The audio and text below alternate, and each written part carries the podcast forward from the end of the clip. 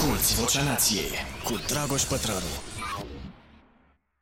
Bun venit la Vocea Nației, episodul cu numărul 175. Povestim astăzi despre o carte foarte bună. Cum să rămâi lucid într-o epocă a dezbinării.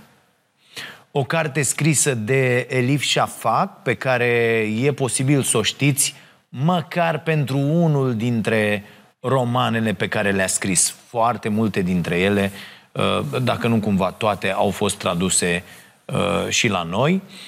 Cartea asta despre care vorbim azi nu e un roman, este o carte scurtă, foarte scurtă, o cărticică, are cam 100 de pagini, ceva, adică m- într-o după amiază de weekend n-aveți ce alege. Ehm, e ca o scrisoare lungă, cum zicea Sir Ken Robinson despre cartea Imagine If. Ehm, atenție! A nu se confunda Elif Shafak cu Minuș Shafik și cu a ei carte Ce ne datorăm unii altora, un nou contract social pentru o lume mai bună. Deși pe alocuri aceste două cărți ating subiecte similare și vă încurajez să le citiți pe amândouă. Ambele pot fi citite ca o pledoarie pentru o lume mai bună. Dar ca să ceri o lume mai bună, trebuie să arăți mai întâi ce nu e în regulă cu lumea de acum. Iar Șafac face un rezumat foarte bun în această cărticică. Vorbește despre naționalism, despre homofobie, autoritarism, discriminare, singurătate și despre cum toate astea reprezintă normalitatea cu care ne-am obișnuit deja de atâția ani.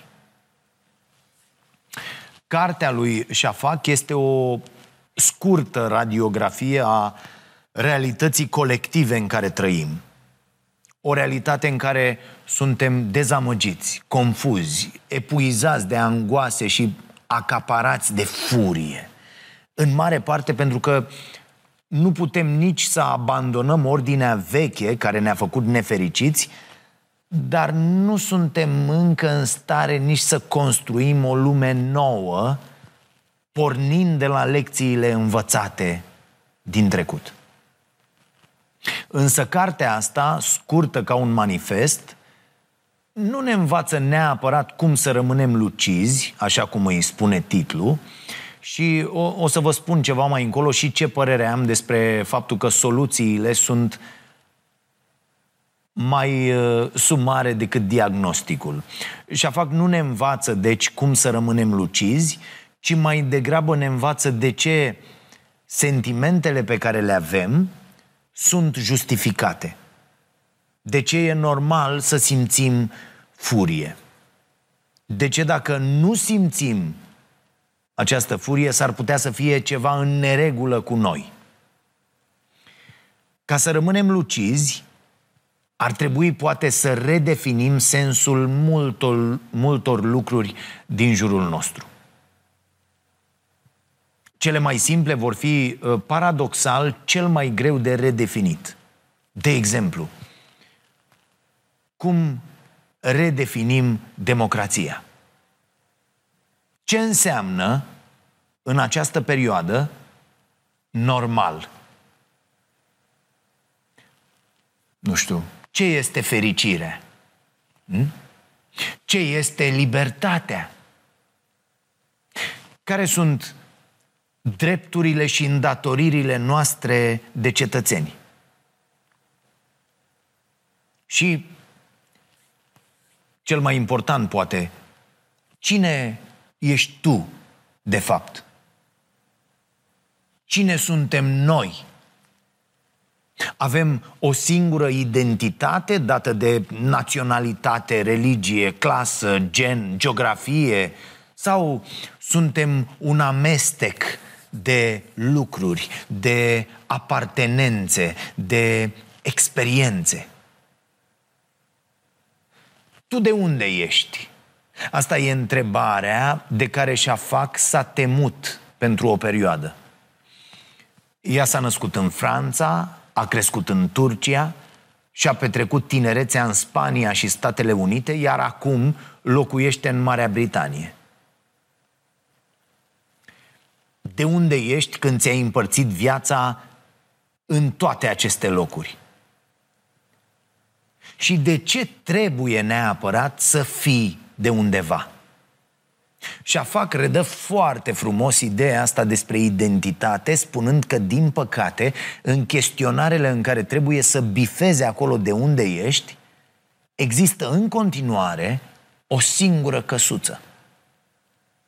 În epoca birocrației și a vitezei, nu e timp de răspunsuri lungi, complicate, nuanțate.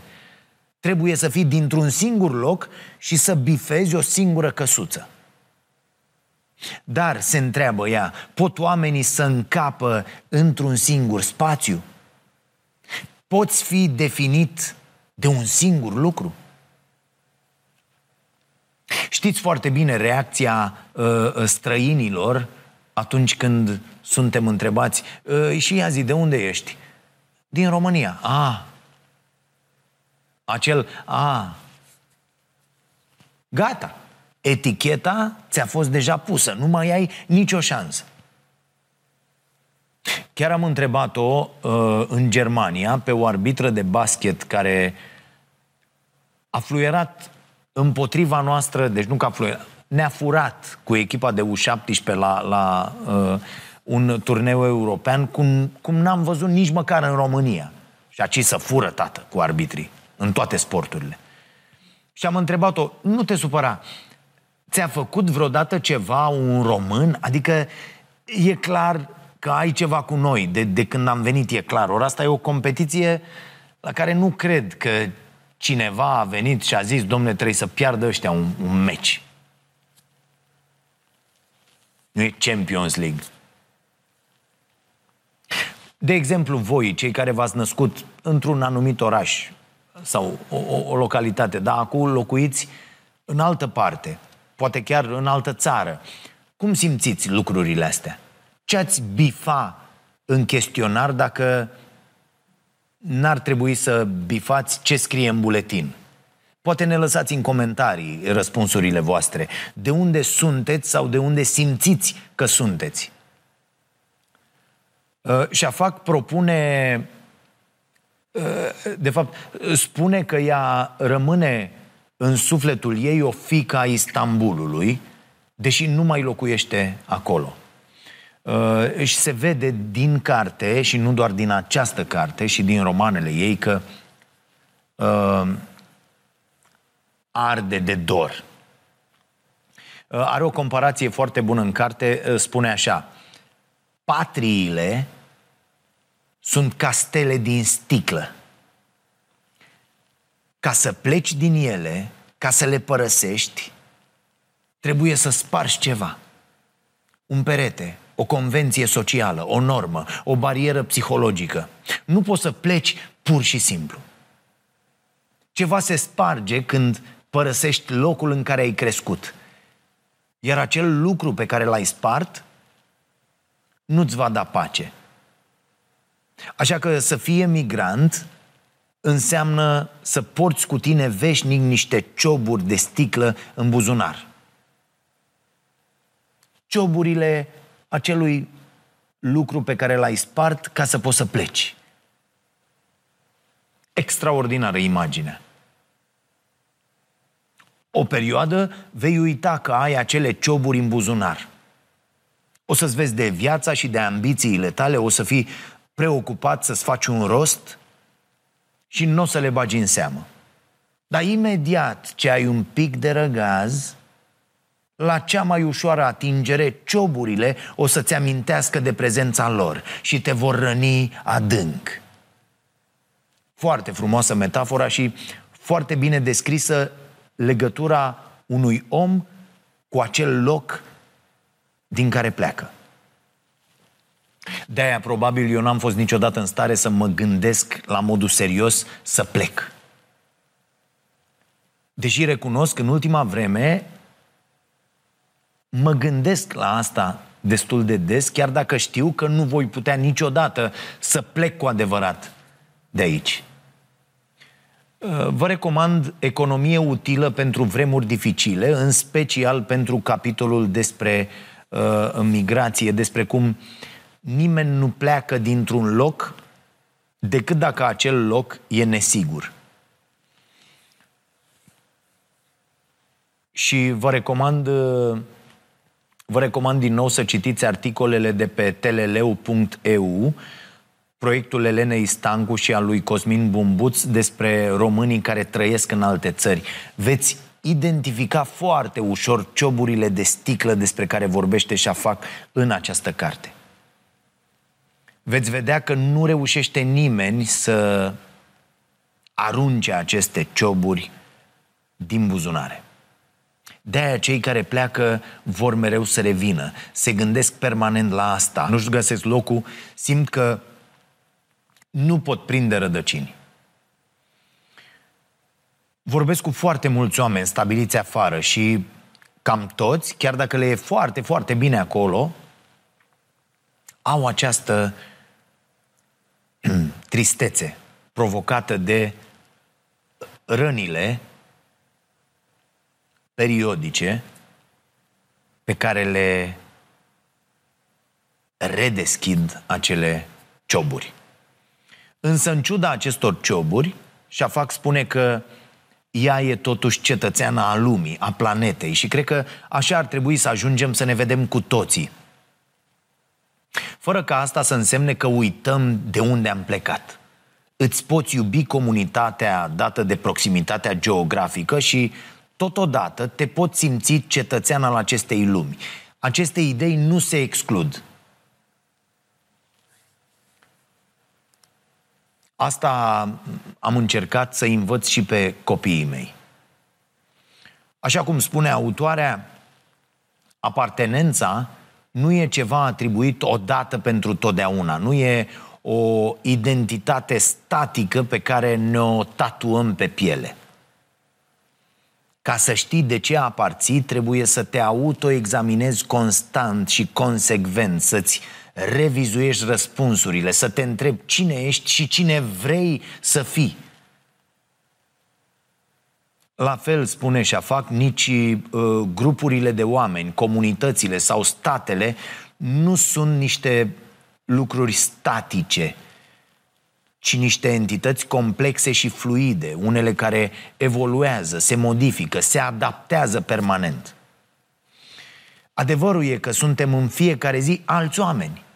Așa cum zice și David Eagleman, uh, până la finalul vieții suntem într-o continuă transformare. O confirmă cercetările în neuroștiință care spun că toate experiențele din viața noastră, de la conversațiile individuale la cultura generală, dau formă detaliilor microscopice ale creierului. V-am tot spus că eu, cel de acu, am tot mai puține lucruri în comun cu cel ce eram acum 10, acum 20 de ani. M-am schimbat nu doar fizic, mi-am schimbat ideile, convingerile, uh, am schimbat uh, uh, oamenii din jurul meu, lucrez cu mine în fiecare zi ca să devin așa cum cred eu azi că înseamnă un om mai bun. Sigur că e posibil ca și această imagine despre ce înseamnă un om mai bun să se schimbe în câțiva ani sau peste câteva luni. Și e perfect normal. Este perfect normal. Nu putem fi puși în niște căsuțe definitive. Șafac vorbește și ea în carte, la fel ca Jamie Will, uh, în regăsirea sensului, despre o criză a sensurilor, o criză prin care trecem. Ne-am pierdut sensul pentru că folosim același dicționar vechi pentru toate tranzacțiile politice și sociale din viața de zi cu zi. Dicționarul ăsta vechi ne arată niște definiții care nu mai corespund realității de azi. Și am tot avut această discuție. E un subiect dezbătut în foarte multe cărți azi. E vorba despre contractul social vechi care nu mai poate sta la baza vieților noastre de azi. Contractul social de care vorbește Minușafic care spune că trăim astăzi în societăți de tip ești pe cont propriu. Iar asta dă naștere furiei, frustrării, violenței pe care le vedem în jur. Șafac, deci, numește acest contract social vechi dicționarul vechi. Multe dintre sensurile acestor concepte din dicționar ne vin de la generațiile care au trăit cu mult înaintea noastră. Le-am luat ca atare, ni le-am însușit și am ajuns să credem că ele reprezintă ceva, ceva static, fix, că au fost definite pentru totdeauna. Nu e așa, nu e deloc așa. Mare parte din problemele cu care ne confruntăm azi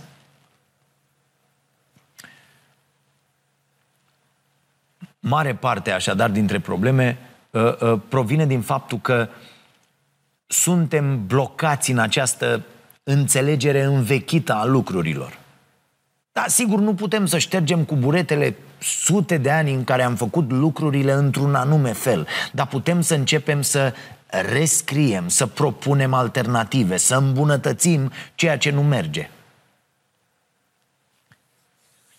Poate că ar trebui să ne punem de acord cu privire la valorile cărora trebuie să le acordăm prioritate de azi înainte. Ar trebui să avem discuții ample despre ce contează mai mult. Asta și încercăm aici, nu? Ce e mai important? Să acumulăm cât mai multă avere? Să facem profituri cât mai mari? Sau poate că a venit momentul să ne axăm pe alte lucruri, precum asistență socială și medicală, diversitate și incluziune socială, mm, interacțiune pozitivă dintre oameni și ecosistemele naturale, modele de afacere axate pe un scop, axate pe utilitate și nu pe profit cu orice preț. Toată discuția, uite, de exemplu, despre înlocuirea produsului intern brut cu un alt indicator, are la bază aceste întrebări și aceste decizii pe care va trebui să le luăm mai devreme sau mai târziu. Din păcate, toate semnele arată că s-ar putea să le luăm prea târziu. Deși eu am în continuare speranță. Dacă va fi prea târziu, consecințele se vor vedea pe termen lung, pe parcursul câtorva generații. Mai putem, chiar, mai putem lua decizii azi fără să ne gândim deloc la cei care vin după noi? Hm? Mai putem lua azi decizii la fel cum au luat decizii m- cei de acum 100 de ani, 200 de ani? Uite, exemplu, România, am vorbit la emisiune de curând, România s-a împrumutat de curând pentru următorii 30 de ani la o dobândă de aproape 8% pe an. E enorm. E irresponsabil în opinia mea. E, nu trebuie să dea cineva socoteală pentru așa ceva? Ai voie să angajezi viitorul copiilor noștri așa pur și simplu, fără, fără o consultare măcar, fără o... Da, mă, e ok. Am auzit argumentele, dă drum. Avem de ales între două căi, spune Șafac. De o parte se află naționalismul, protecționismul și abordarea de tipul ai mei mai întâi. De cealaltă parte se află comunicarea, colaborarea internațională și un spirit umanist care să răspundă provocărilor globale, de la criza climatică la sărăcie. Apropo de schimbare și de generațiile viitoare, ă, Șafac redă o discuție foarte bună între mama și bunica ei. Și atenție aici, mai ales cei care sunteți părinți sau urmează să fiți părinți. Contextul din carte e următorul. După divorțul părinților, autoarea a fost crescută de bunica ei, care s-a oferit să facă asta pentru că mama autoarei uh, s-a reîntors la școală. Uh, abandonase școala și bunica n-a fost de acord cu asta. E, după ce mama a absolvit și a fost angajată la Ministerul de Externe, au ieșit toate trei, mama, fica și bunica, să sărbătorească. Când mama i-a mulțumit bunicii pentru tot sprijinul, bunica i-a răspuns așa, nu mulțumi, Străduiește-te să-i faci viața mai bună fiicei tale. Noi moștenim o condiție socială și trebuie să o îmbunătățim pentru generația următoare. Nu ăsta e mersul firesc al lucrurilor în lume? Cât de frumos! Ba da, fix ăsta e. Ce, ce faceți voi ca părinți? Ce ați făcut tot timpul ca părinte? Ce am făcut eu tot timpul ca părinte? Am încercat să le asigur copiilor mei mai multe șanse decât am avut eu să le asigur o viață mai bună. Am moștenit lumea asta cu toate regulile ei, iar acum, când regulile nu mai funcționează, ar trebui să le facem să funcționeze măcar pentru generațiile care urmează. Așa cum spun David Graeber și David Wengrow în Zorii tuturor lucrurilor, trebuie să redobândim abilitatea de a ne imagina lucruri noi. Pentru că dacă ceva a mers teribil de prost în istoria omenirii, atunci acel ceva este pierderea abilității de a pune în practică alte forme de existență socială. Dacă bunica lui Șafac era convinsă că doar prin educație viitorul generațiilor de după ea va fi mai bun, astăzi știm cu toții, doar educația nu mai garantează un viitor mai bun. De fapt, educația nu garantează un viitor. Punct. Asculți Vocea Nației, disponibilă pe iTunes, Spotify, SoundCloud sau pe starea nației.ro la secțiunea podcast. Pentru că doar educația nu va proteja pe nimeni de efectele crizei climatice. Apoi doar educația nu va proteja copiii de efectele platformelor sociale, de efectele lor asupra sănătății mentale, despre care am tot vorbim și vorbim în continuare în cadrul proiectului Starea Sănătății.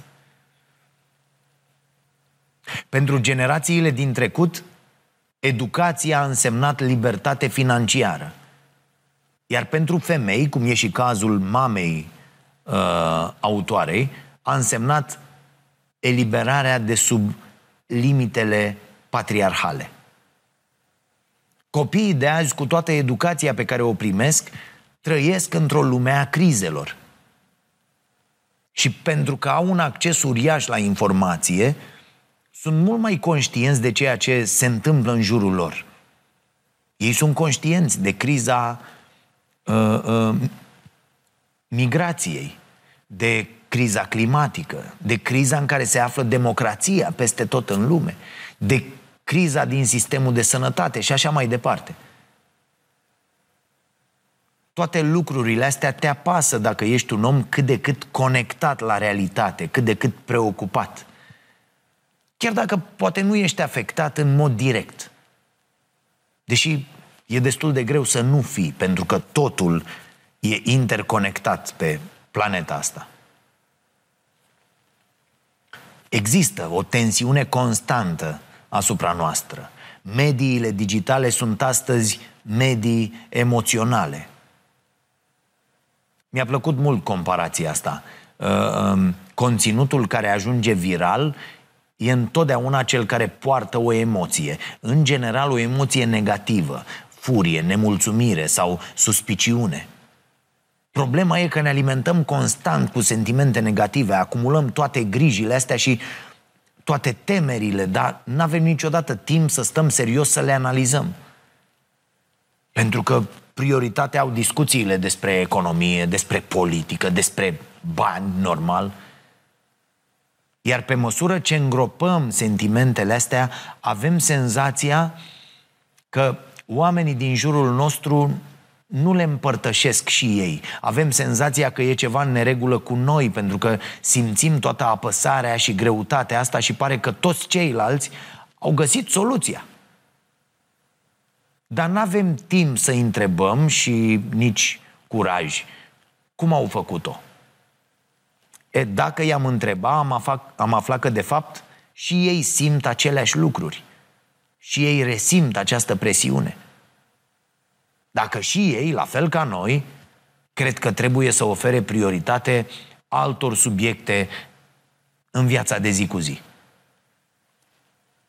Uite, încă o frază pe care am subliniat-o din cartea asta, am multe, am citit cartea pe tabletă, pe, pe aplicația Voxa uh, și, și sună așa uh, citatul ăsta. Când te simți singur, nu privi înăuntrul tău, zice Șafac, ci uită-te în afară. Caută-i pe cei care simt la fel ca tine, căci cu siguranță ei există.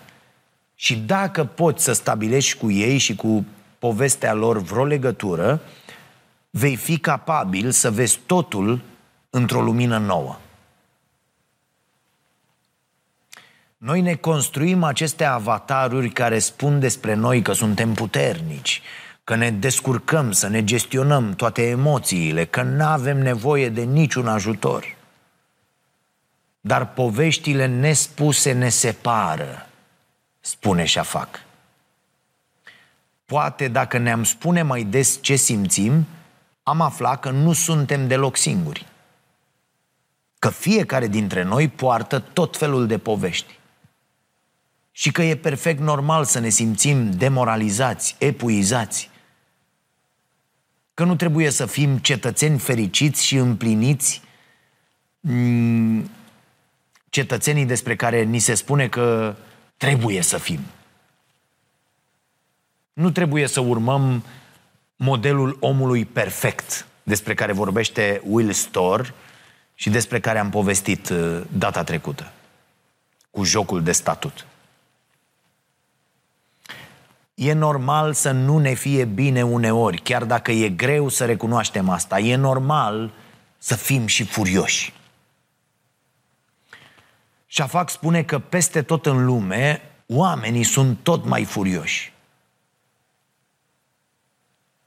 Furioși pentru că aceia care ar trebui să le reprezinte interesele nu-i ascultă. Furioși pentru că lucrurile nu funcționează așa cum li s-a promis că bunăstarea e doar pentru unii, din ce în ce mai puțini, că oricât s-ar chinui, nu răzbesc în lumea asta nedreaptă, că nu primesc șanse.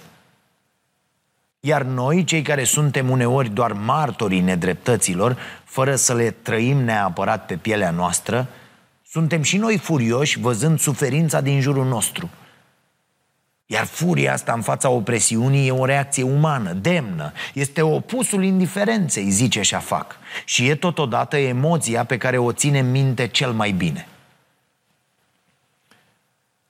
Știu foarte bine cum e să nu primești șanse, pentru că până să ajung să primesc prea multe, cum mi se întâmplă acum, am primit foarte puține.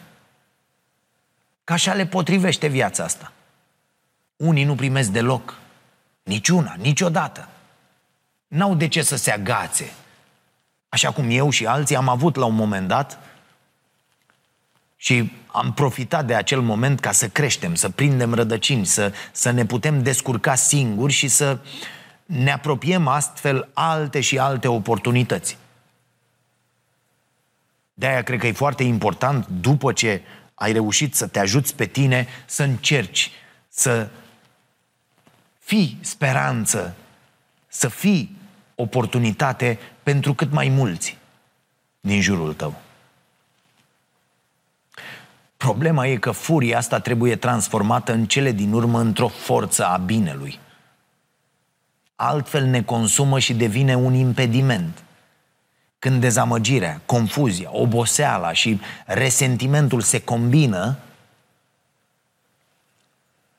ăsta nu e un cocktail ok, apare o, o încremenire generală, o indiferență uriașă. Apare apatia, despre care tot vorbim la emisiunea Starea Nației. Iar apatia este o emoție nocivă, pentru că ea conduce în cele din urmă la triumful răului. Pentru ca răul să triumfe, e suficient ca oamenii buni să nu facă nimic, nu? Și cartea asta atinge și ideea naturii oamenilor. Sunt oamenii răi prin natura lor? Dacă răspunsul este nu, atunci cum e posibil ca Holocaustul să se fi întâmplat? dacă oamenii nu sunt răi, cum pot fi explicate acțiunile sistematice de barbarie și răutate? Și vă recomand aici cartea Alegerea, scrisă de Edith Eger, despre care am vorbit anul trecut. Șafac spune așa, ca să înțelegem cum sunt posibile astfel de acte de cruzime, trebuie să înțelegem cum funcționează apatia, care ne cuprinde, ne-a cuprins deja aproape irreversibil, pare, pe noi aici în acest spațiu. Pentru că exterminarea în masă nu începe direct cu niște lagăre de concentrare. Nu. Discriminarea, spune și Elif Shafak, începe întotdeauna prin cuvinte. Atrocitățile se întâmplă pe scară largă nu atunci când oamenii devin imorali și răi, ci când toți ceilalți ajung impasibili.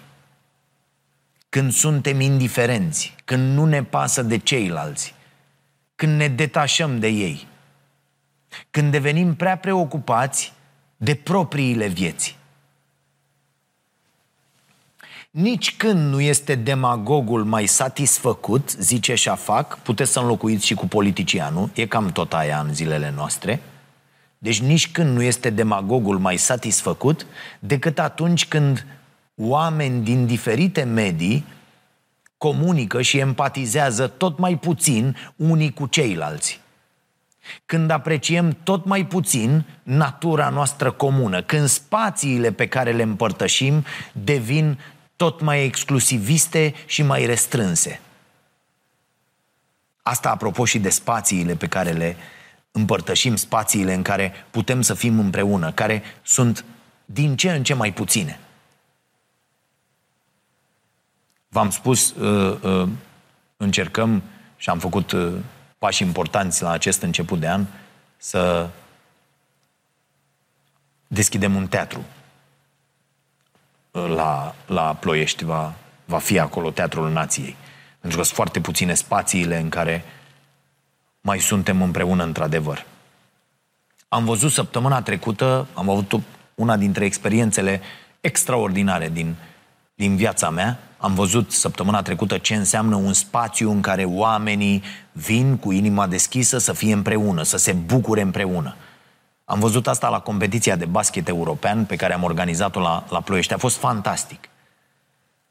Dacă am avea timp și locurile de întâlnire, am putea să schimbăm tot răul din lume. Dar nu avem, din păcate. Cea mai periculoasă emoție este lipsa oricărei emoții, mai spune Șafac. Pe de altă parte, cum poți rămâne implicat și totuși cu mintea lucidă? Pentru că toate lucrurile astea lucrează în tine, te macină. Câte puțin, câte puțin. Când ești conștient de tot ce se întâmplă în jurul tău, ești mai dezamăgit ca niciodată. Ești tot mai furios, începi să tânjești după simplitate, vrei să te retragi acolo unde lucrurile îți sunt cunoscute și familiare. Iar populiștii și extremiștii triumfă în astfel de momente. Pentru că, așa cum spune și N. Applebaum în Amurgul Democrației, ei vor promite că pot readuce simplitatea pe care oamenii o caută. Dar n-au nicio intenție să facă asta și oricum, dacă ar avea, habar n-au cum. Cum rămânem lucizi? Avem nevoie de mai puține informații. Da, da, ați auzit bine. De mai puține informații, dar de mai multă cunoaștere și de mai multă înțelepciune. Faptul că avem acces atât de facil la informații și că avem acces constant nu înseamnă că suntem mai informați, mai înțelepți. Din contră, revoluția tehnologiei n-a venit la pachet cu o revoluție a înțelepciunii. Am mai povestit despre asta. Creierul nostru nu e capabil să proceseze avalanșa asta uriașă de informații cu care e bombardat în fiecare zi. Așa că parcurgem toate știrile fără să avem timpul necesar să reflectăm asupra lor, fără să analizăm emoțiile pe care ni le dau lucrurile aflate.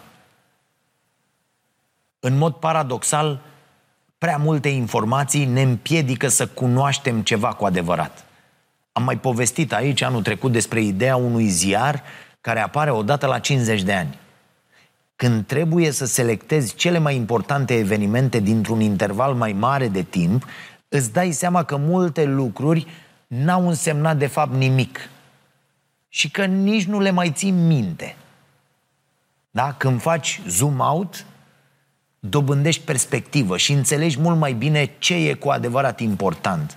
E nevoie de acea distanță critică despre care am mai povestit.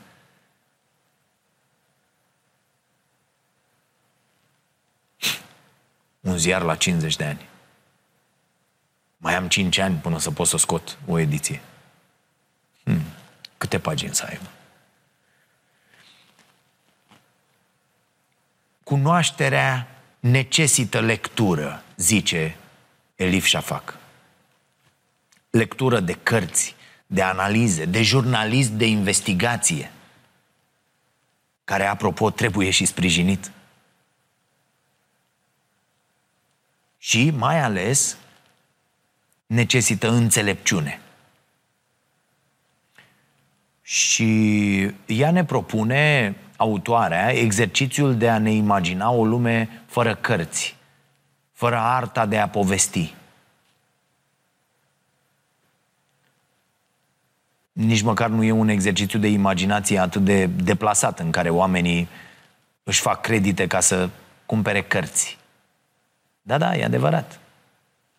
În curând cred că se va întâmpla și la noi, la ce prețuri au uh, cărțile și la cum veniturile oamenilor sunt în scădere, nu în creștere, așa cum pretinde guvernul. Se întâmplă în Egipt. Am citit recent uh, o știre, cărțile au ajuns acolo produse de lux din cauza inflației, așa că oamenii le pot cumpăra acum în rate. Și se poate și la noi, dacă intrați pe mm, site-urile astea de unde puteți cumpăra cărți, aveți acolo opțiune de, uh, uh, de rate. Și problema nu e doar că oamenii nu-și permit să cumpere cărți, dar uh, ci că autorii mai taie din descrieri și din personaje ca să mai scadă din costurile de tipar. Cum e asta? Cum e, cum e o lume în care nici poveștile nu mai pot fi spuse în întregime pentru că nu avem bani să le spunem? Nu avem bani să spunem o poveste întreagă. Revenind la carte, cum rămânem lucizi? Că de acolo am plecat. Acesta e, repet și titlul cărții, Cum să rămâi lucid într-o epocă a dezbinării. Și fac zice așa, să armonizăm optimismul conștient cu pesimismul creativ. Ah, un pic cam abstract, nu? Adevărul e că oricât de bună ar fi cartea asta în a constata toate problemele cu care ne confruntăm azi, vine și ea, la fel ca aproape toate celelalte, cu prea puține soluții. Pe de altă parte, nu cred că asta e ceva neapărat rău. Cred că faptul că începem să conștientizăm tot mai bine problemele e, e un lucru excelent. Iar faptul că ne dăm seama că nu are nimeni o soluție unică, ne-ar putea încuraja să spunem mai des, cu sinceritate, ceea ce gândim. Asta e o mare problemă. Când nu există nicio propunere, înseamnă că orice propunere ar putea fi bună, nu? Înseamnă că e loc pentru toată lumea la masa discuțiilor. Înseamnă că e nevoie de noi toți pentru ca lucrurile să se schimbe. Înseamnă că oricând într-o conversație exprimăm o idee radicală și cineva ne spune că e imposibilă, îi putem opune faptul că n-a formulat nimeni ceva mai bun. Am eu un exemplu, uh, un, un prieten care zicea, domnule, eu nu vreau să mă bag. Dar dacă uh, oamenii din jur nu dau soluții, zic și eu acolo una alta. Dar nu mă bag. Nu înseamnă că mă bag. Dar n-am văzut nimic mai bun de la ăia care ar trebui să ocupe. Cea mai bună formă de protest e să propui ceva în schimb. cum zice economista Kate Rayworth. Am mai vorbit despre ea aici. Poate că nu o să găsim soluții în cărți. Poate că soluția e chiar la fiecare dintre noi și trebuie aplicată în viața personală. Poate că am ajuns în punctul în care nu mai avem cum să schimbăm lucrurile astfel încât încercând fiecare dintre noi în mod individual să trăim cât mai mult într-un mod care nu-i afectează pe ceilalți și care nu afectează planeta. Poate, poate, poate aici e soluția, nu? Iar în cele din urmă, poveștile noastre combinate să, să formeze o, o realitate nouă și un viitor altfel pe care să-l trăim împreună. În Ministerul pentru Viitor o să vedeți cum ar putea arăta lumea dacă am reușit cumva să ne punem de acord să lucrăm împreună pentru un scop comun. E, e un exercițiu foarte bun de imaginație pe care îl face și Elif Shafak. Ea descrie că la începutul pandemiei cineva scrisese pe niște panouri în parcurile din Londra următoarea întrebare. Când toate astea vor lua sfârșit, cum ați vrea să arate lumea? Și unul dintre răspunsuri era, vreau să fiu auzit. Excelent, un strigăt individual, dar și unul colectiv, zice Șafac. Nu suntem auziți, nu ne simțim susținuți, nu ne simțim reprezentați de cei care sunt acolo ca să lucreze pentru binele nostru. Iar asta ne umple de nemulțumire și de suferință. Când nu suntem ascultați, devenim la rândul nostru niște ascultători reticenți. Ne închidem tot mai mult în cercurile noastre și dispare orice dialog cu cei diferiți de noi. Foarte periculos. Frumos spune Șafac că suntem făcuți din povești. Suntem făcuți din poveștile care ni s-au întâmplat din cele care încă se întâmplă în clipa de față și din cele care există doar în imaginația noastră. Iar atunci când nu suntem ascultați, spune ea, când suntem reduși la tăcere și suntem excluși, ne pierdem însușirile umane. De asta nevoile de bază nu mai înseamnă astăzi doar mâncare, apă și un adăpost – în realitatea de azi, o nevoie de bază la fel de importantă este abilitatea de a avea o voce și de a-ți folosi vocea, de a simți că ești ascultat atunci când vorbești, de a avea demnitate până la urmă. Vă las cu un citat din carte care ar fi putut la fel de bine să fie extras din zorii tuturor lucrurilor sau din Imagine If, pentru că esența este aceeași. Șafac zice așa, dispunem de toate instrumentele necesare pentru a construi societățile noastre în forme noi, pentru a ne reforma modul de, gând- de gândire, pentru a pune capăt inegalităților și discriminărilor, pentru a alege înțelepciunea profundă în locul fragmentelor de informații, empatia în locul urii, umanismul în locul tribalismului, Însă nu avem prea mult timp la dispoziție și nici loc de erori nu e. Deoarece trăim sub amenințarea pierderii planetei, unica noastră casă. După pandemie nu vom mai reveni la situația de dinainte și nici nu e necesar. Ceea ce numim început este adesea sfârșitul. Sfârșitul este locul de unde pornim. Cum zicea și Sir Ken Robinson, lumea este în egală măsură creată de mințile noastre și de mediul natural. Așa că dispunem de toate instrumentele necesare aici, în mințile noastre, ca să construim forme noi de societăți, unele mai corecte, mai egale, mai bune. Asta ar fi ideea de final. Vă recomand să citiți cartea lui Elif Shafak, Cum să rămâi lucid, într-o epocă a dezbinării, tradusă la editura Polirom, o găsiți și în format electronic, se citește foarte ușor în câteva ore dacă faceți și pauze. Uh, dar mai mult de o oră jumate, să zic, pentru o persoană care citește uh, N-are cum să vă ia. O altă carte care se citește la fel de ușor este Revoluția glucozei, pe care o găsiți în pachetele noastre din luna februarie, uh, s-au lansat deja, le găsiți pe site. Uh, avem aceste două cărți, Revoluția glucozei de Jessian Chospe și Mindset de Carol Dweck.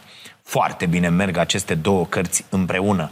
Ca să realizați ce vă propune Revoluția glucozei, trebuie să aveți un open mindset cum spune Carol Dweck. Am tot lăudat cartea Revoluția glucozei, pe măsură ce citesc și alte cărți despre nutriție, îmi dau seama că această carte are o calitate destul de rară și foarte importantă.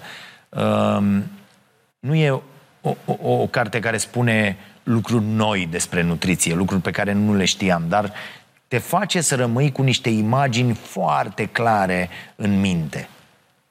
Și dacă n-ați citit-o încă sau dacă aveți oameni în jur cărora le-ar prinde bine, o găsiți în pachetele noastre. Uh, mai găsiți în ele ceai, cafea, uh, foarte important, trei sticle uh, cu băuturi coffee tea, preferata mea cascara lemonade, mai aveți acolo craft cola din ingrediente naturale, fără coloranți sau alte prostii și o socată cu zvâc, adică socată, dar cu zvâc. O să înțelegeți după ce gustați. Găsiți tot pachetul ăsta pe starea nației.ro slash magazin. Vă mulțumim pentru toate comenzile uh, uh, de până acum și îmi pare rău că în ianuarie au s-au dat atât de repede, nu-mi pare rău că s-au dat repede, îmi pare rău că n-am mai putut să facem mai multe pachete pentru uh, comenzile suplimentare. Ne vom lua toate măsurile uh, de acum încolo. Să vă fie bine și dacă puteți, să le faceți bine și celor din jur.